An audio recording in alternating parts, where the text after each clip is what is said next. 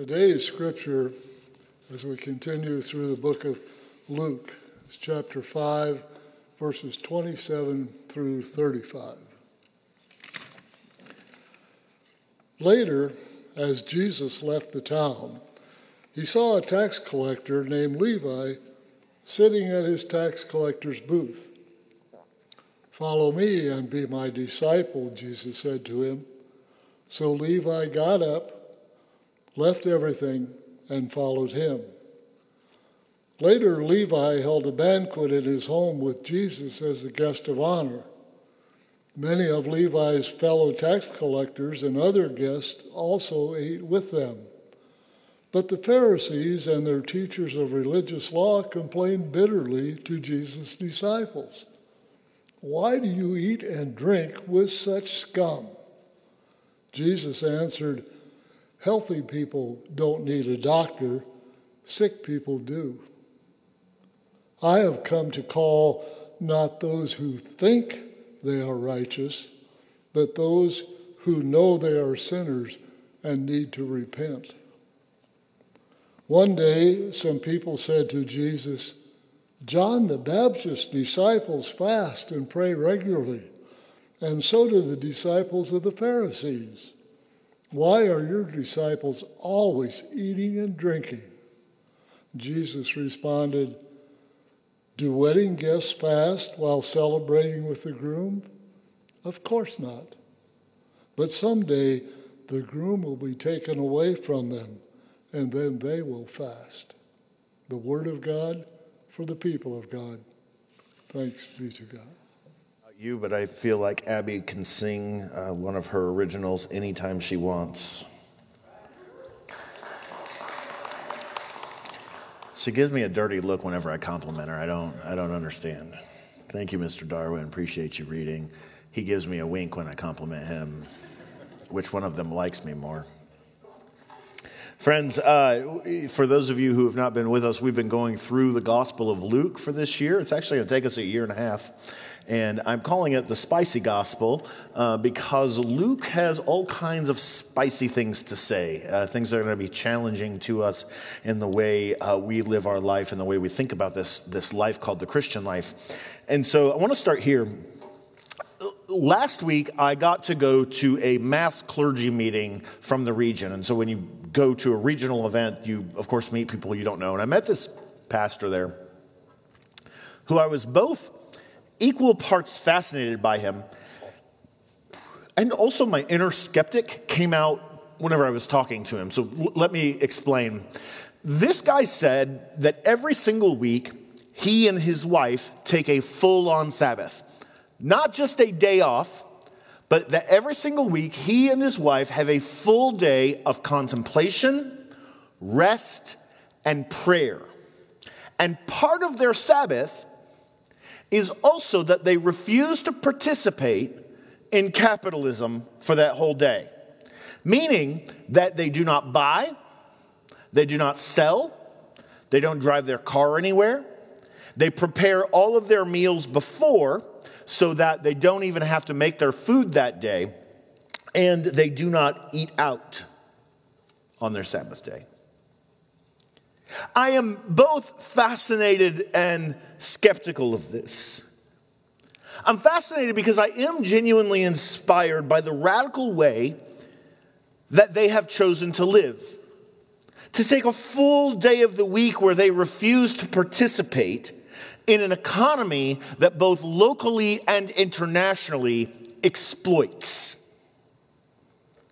I am drawn to the idea of not shopping for items made by slave labor and child labor. I am fascinated by people who take a whole day, for example, and say, We're not going to eat at a restaurant where people are more than likely paid under a livable wage. I'm also skeptical. I'm skeptical because does he use a cell phone? Almost all of our cell phones are made by slave labor in some other part of the world. Do they wear clothes or do they walk around naked all day? Almost all of our clothes are made by slave labor in some other part of the world. Sure, he didn't prepare his food that day and didn't buy his food that day, but did he buy it from a, rest, a, a store, a grocery store that pays a livable wage to the employees? And even if they, he did, and that store does, did, did the store pay a factory or a farm for that food? And does that factory and that farm pay their employees a livable wage? See, like it keeps backing up, and, and your my, my, my skepticism just kept on going, especially because in the midst of this, I went to bed that one one night and I uh, just pulled up my New York Times app and I read an article uh, about a New York Times investigation that uncovered a Cheerios factory that was employing 12, 13, 14 year old migrant children to package Cheerios. Even the most basic, bland food that you and I eat, we don't realize the levels of oppression that go in to even making that food. So, can you ever escape capitalism? Can you ever escape the market? And so I am fascinated by a refusal to live according to the market's dictates. I am fascinated by somebody who makes an intentional decision to say, What might my Christian life call me to do? I'm fascinated by people who try to go back not to Sabbath as some sort of just day off, but the original intention of the Sabbath to reset and restart God's creation around God's intentions and not exploitation. But I'm also skeptical because I don't know that we can ever escape it. One saying goes there is no ethical spending under capitalism. Zero, none. I would like to coin a new term, which is that there is also no breathing that isn't capitalistic breathing. Everything we do is wrapped up in the market. Melissa Florer-Bixler, who is a Mennonite pastor, she said, Despite our attention to fair trade and conscientious shopping, there is no extracting ourselves in total from the exploitations of labor, global systems of corporate theft, or corporations' control of nations? None. And she's a Mennonite pastor. So we're talking about people who, if anyone has ever escaped the market, it's them. And she says, even we can't do it. And frankly, Jesus does not help us that much, right? You did not come to hear me just lament about capitalism. You came here to, for me to talk about Jesus. And Jesus does not help us that much. To quote her again, Jesus, while owning very little, is often seen enjoying rich meals and accepting showy gifts like expensive perfume poured out on his feet. Do you remember that story? I believe it's somewhere in John the sinful woman comes and she bows down at Jesus' feet and she breaks the expensive perfume. And do you remember how the crowd responded when they saw it happen? Jesus, why would you let her do that? Do you know that we could have taken that perfume, sold it for thousands of dollars, and given that money to the poor? And Jesus says, let her do it. It's a symbol of my suffering. Like you can't you can't symbolize your suffering in a cheaper way?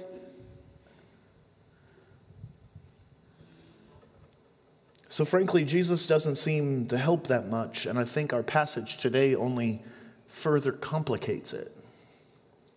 Because whereas the woman who broke the perfume on Jesus' feet was merely labeled a generic sinner, Levi has a very specific sin that is pointed out, and it is a sin that we would have hated him for. Let me say that again, church people. Because I know that as church people, we put on our smiley faces and we pretend like we don't hate anybody. We would have hated him. Levi is a Jewish man who works for the occupying Roman Empire.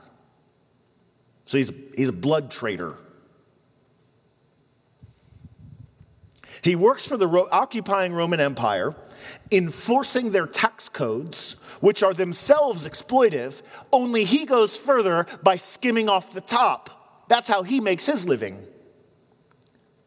In a kind of reverse Robin Hood, he robs the poor in his own community in order to give to the rich Roman oppressors.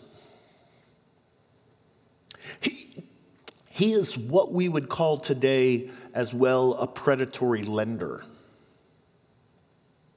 a payday loan guy.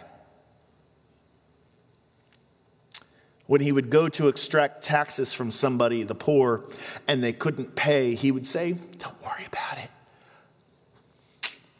I got you. And he would pay their taxes for them, only he would demand of them in a wickedly high interest rate to ensure that they could never get out of his debt, which ensured in turn that they lived in generational poverty. He is George Santos Tony Soprano, the IRS, and a payday loan shark all wrapped in one. We would have hated this guy, and justifiably so. And until we acknowledge that we would have hated this guy, we cannot feel the full force of this passage. The Bible calls him a sinner. People thought he was unclean. I don't even feel like these terms are strong enough. This guy is a predator, a loan shark, corrupt and shady. And that is exactly the Pharisees' point when they come to talk to Jesus. Levi, the tax collector, the loan shark, holds a banquet in his home with Jesus as the guest of honor. Many of Levi's fellow tax collectors, other loan sharks, show up and ate with them. But the Pharisees and the teachers of religious law bitterly complain bitterly to Jesus, why do you, why do you eat and drink with such scum? Uh, okay, okay, look, the way we read the Gospels and the way we read the Bible, we position ourselves always on the side of Jesus. We're like, well, we know that Jesus is going to be right, so we're just going to assume that the Pharisees are idiots. Allow yourself to feel the full force of the presence of somebody like Levi and all of his shady friends and you can understand why they ask this question. Why would you have anything to do with somebody like that? And they're not wrong. They're not wrong. Jesus is partying at the house of a man who is known for exploiting the poor. And it's not even just any party. The Greek, in the Greek, Luke calls it a mega party. It's an all out bash in Jesus' honor, held by one of the most disreputable ne'er do gooders in the region. I love the word ne'er do gooders. I taught it to my children recently. He's a little worst. And they're not even done with their criticism. At this mega party, there's a massive, a massive amount of food and drink, which would have been farmed on the backs of people who were probably near or under starvation level. And the Pharisees note this implicitly when they say to Jesus, John the Baptist's disciples fast and pray regularly, and so do the disciples of the Pharisees. Why are your disciples always eating and drinking? They're saying, listen, John lived an ascetic life out in the wilderness away from Rome's exploitive economy. He gave up his power and his privilege, any that he might have had, and he went and lived on the edge of society, eating locusts and wild honey, so that he didn't participate in the exploitive economy. Which, by the way, like if you're not going to participate in the exploitive economy, literally about the only thing you can eat is bugs. This is what they're saying. This is how radically faithful John was. John even told tax collectors when they came to him, you remember several weeks ago we talked about this. John even told tax collectors when they came in and said, Stop exploiting the poor, which would have meant they couldn't continue to do their job. And the Pharisees' criticism here is that Jesus, unlike John's asceticism, Jesus and his disciples are out here throwing mega parties to the point that in other places in the Gospels, people actually come to Jesus and they're like, You and your disciples are a bunch of lushes. You're just, you're drunks. You're always eating and drinking and who knows what, carousing with the wrong people. I saw a TikTok video of a uh, woman who uh, was playing the role of Jesus' girlfriend and she's talking on the phone and she's like explaining to her girlfriend, she's like, oh, he's not here right now. He's hanging out with prostitutes. this is it. These are the people that Jesus is around. And so, as I said, Jesus doesn't seem to help us that much, does he? Or maybe he does. The two questions the Pharisees asked Jesus may actually be relevant to helping us grasp what's happening. First, they ask, Why does Jesus eat with reputed traitors, ne'er do gooders, and loan sharks? Why does he eat with this scum? And Jesus answers, Healthy people don't need a doctor, sick people do. I have come not to call those who think they are righteous but to those who know they are sinners and need to repent. Okay, so just understand the absurdity of this metaphor. Imagine for a second that I go to the doctor tomorrow morning. I go in, nothing is wrong with me. I pay my copay, even though nothing is wrong with me. I sit in the waiting room for, I don't know, how long does it take to get in your doctor? An hour. And nothing is wrong with me. I fill out the little form and I say, nothing is wrong with me. The little chart that has the human body outline, it says circle where you feel the pain. I don't circle anything. I don't ask for medicine. The nurse comes out and she says, Mr. First, will you come back? I even get weighed. And guess what? I weigh a healthy amount, which would be nice but I weigh a healthy amount. She shows me back to the room where I'm going to meet with the doctor. I go in, I strip off all my clothes, I put on the gown, the one with the back door open, and I sit there on the examination table. I take selfies that I send to my wife. This is why she married me. And I wait for the doctor to come in, and I just kick my legs waiting for the doctor to come in. And when the doctor comes in, he's like, Mr. First, what's wrong? I say, Nothing. I just wanted to see you. It would be creepy. It would be creepy. You don't go to the doctor unless something's wrong. And Jesus is saying, listen, you folks, there's nothing wrong with you. You don't need a doctor. You don't think you need a doctor. This guy knows he needs a doctor. It doesn't matter what his lot in life is. Luke is going to spend the rest of this gospel focusing on people who are down and out, people who are experiencing a hard time. He's going to focus his time on the marginalized and the poor. But in this instance, he talks about a wealthy man. He says, This guy knows he needs a doctor. The sick need a doctor, and Levi is sick. He is addicted to power. He is addicted to prestige. He is addicted to what Rome can give him. He is addicted to the market. And Jesus has come for people like them, him, even when they're wealthy. But I should be very clear about something at this point. Unlike most of us pastors who don't encourage our congregants to think too deeply about their jobs and how their jobs may participate in or perpetuate economic injustice. Jesus absolutely calls his disciples to think about their jobs and whether they're exploitive or not. Jesus doesn't seem to be too concerned, as most pastors are, with losing big donors.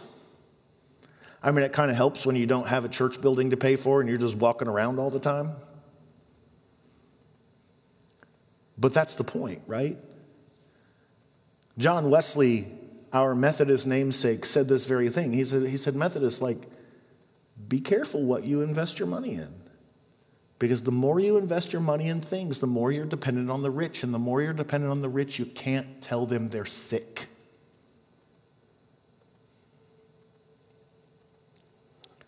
When Jesus ate with Levi, who did an economically exploitive job, Jesus did not let it slide. This is why the very thing Luke tells us is that when Jesus says, Come follow me and be my disciple, what does Levi do? He leaves his post, his job, and he comes and follows Jesus. Luke tells us that information on purpose. He left a job that was economically exploitive because it ran in opposition to the ethics that Jesus was calling him to. Jesus could not be paid off. Jesus could not be lured into silence because Levi could be a big donor. To follow Jesus cost Levi money. But oddly, whereas Jesus condemns unjustly gained wealth, and whereas Jesus condemns the idol of wealth, Jesus himself doesn't boycott the parties of the wealthy. Because the sick are there. And so Jesus goes to those parties and he has a good time. He understands that his social connections have given him the ability to be in certain settings that might be denied someone else, and he uses that opportunity to be with the sick.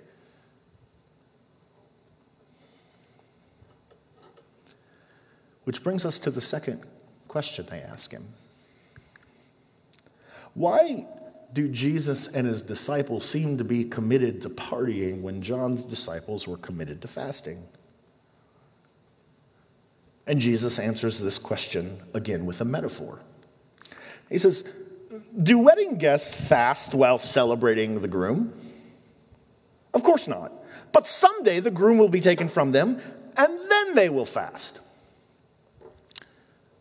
Let's explore this one. In your experience with bachelor parties, are they known for being times of sobriety, fasting, and general discipline? No. If Hollywood made a movie about a bachelor party where everyone just sat around not eating, none of you would go. You go to the stories about bachelor parties where things get crazy out of control. That's the reputation that bachelor parties have. John fasted because he was waiting for the Messiah to come. But now that the Messiah has come, now that the groom to be has arrived, it is not a time for fasting, it is a time for celebration. In other words, notice what Jesus is saying. He's saying, when you and I think of people that are particularly holy, we think of somebody like Mother Teresa, right? We think of somebody who gives their entire life just to being with the poorest of the poor. And then we feel this shame because we can't do the same thing. Or maybe we don't want to do the same thing.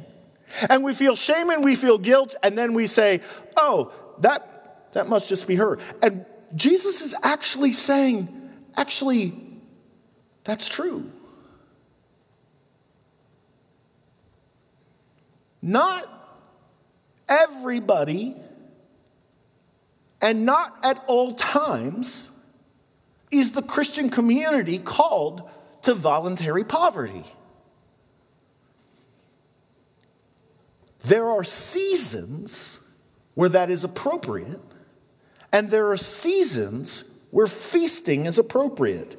Thus, again, to quote our Mennonite pastor friend, Jesus' intention for the new order of God's reign is not to universal poverty through asceticism. Again, this is a person who would know. But she's saying, listen, how does Jesus say it? He says, there was a time for fasting and asceticism and voluntary poverty, and there is a time for po- parties and feasting. There is a time that is appropriate to both. Parties and voluntary poverty both have their times and places. There are times and places where you and I are asked to throw parties, and when we're throwing those parties justly, we do not exploit the poor. But there are also times when you and I are asked to give everything away. This is why it matters that Levi left his job. There are times when it is fully appropriate for us to lose jobs, to give everything away. The ethics of Jesus, then, require that Christians evaluate the virtues of their vocation. That is, is my job good, just, and right? And ask whether they can, in good Christian conscience, continue to do jobs that exploit the poor. Can I continue to work in a company that I know exploits the poor? That's a tough question, isn't it? Because, because frankly, most of us, we work for a mixed bag. Some of you might, some of you, you might work for the government, and you're like, well, how do I handle that? The government is, is, I mean, we do good things, right? But we also have systems that are unjust and racist and classist. And I think it just simply begins with us asking these questions, to being serious about it. Imagine with me for a second. Again, because, because I want you to see, to be faithful to this, you don't have to be Mother Teresa. You don't even have to do what I do. The holiest people, the most faithful people, are not pastors and priests. There are pastors and priests that are just as corrupt and they work in corrupt systems. I, listen, I work for the church. Just pay a little bit of attention to the media and you can see that the church can be really corrupt. But imagine, imagine the 1950s and the 1960s. Imagine if real estate agents in the 1950s and 60s, Christian real estate agents, said, you know what? Racially discriminating housing is exploitive. Segregation in housing is racist, and it denies the image of God in non white folks. I will not participate in that. I will seek to change my company. I will seek to change the system. And if I cannot, I will do something else. Imagine if Christians had done that in the 1950s and 60s. Imagine, I, I one time said uh, that I think the most prophetic job, vocation in American history has probably been real estate agent. And my friend Greg Spilliards, who is there, who is a white, upper middle class real estate agent, said, I agree. And he has spent a good part of his career trying to help Memphis be less economically exploitive. Real estate agent. Imagine if city planners in every major city, but, but, but especially in Memphis, if city planners were concerned about the class and race implications of where we made highways.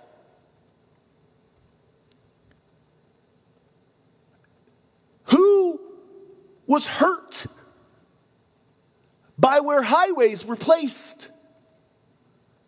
Usually poor people and black folks. Nothing about how our city is arranged is accidental. But this is a city in the Bible Belt with probably at least 85% of our people at least claiming to be Christian, whatever that means to them. It doesn't have to be this way, and yet it is because so many Christians have not asked, What can I do in my work to provide an alternative vision?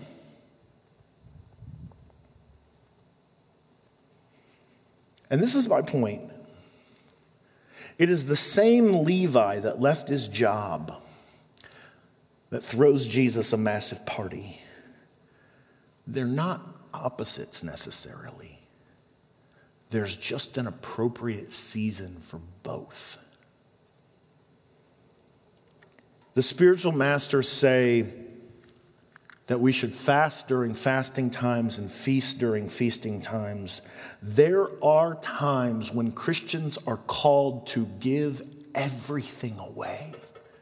And I think white, wealthy Christians should consider that as an option far more than we actually do. Do you all know the story of the rich young ruler where Jesus says, Give everything away and come follow me? And the guy goes away sorrow because he, he can't do it? Every time I have ever heard a pastor preach that, they're just like, you know, like it's just a metaphor. He's talking about like give everything, give everything in your heart to Jesus. No, like he's literally talking about everything the man owns.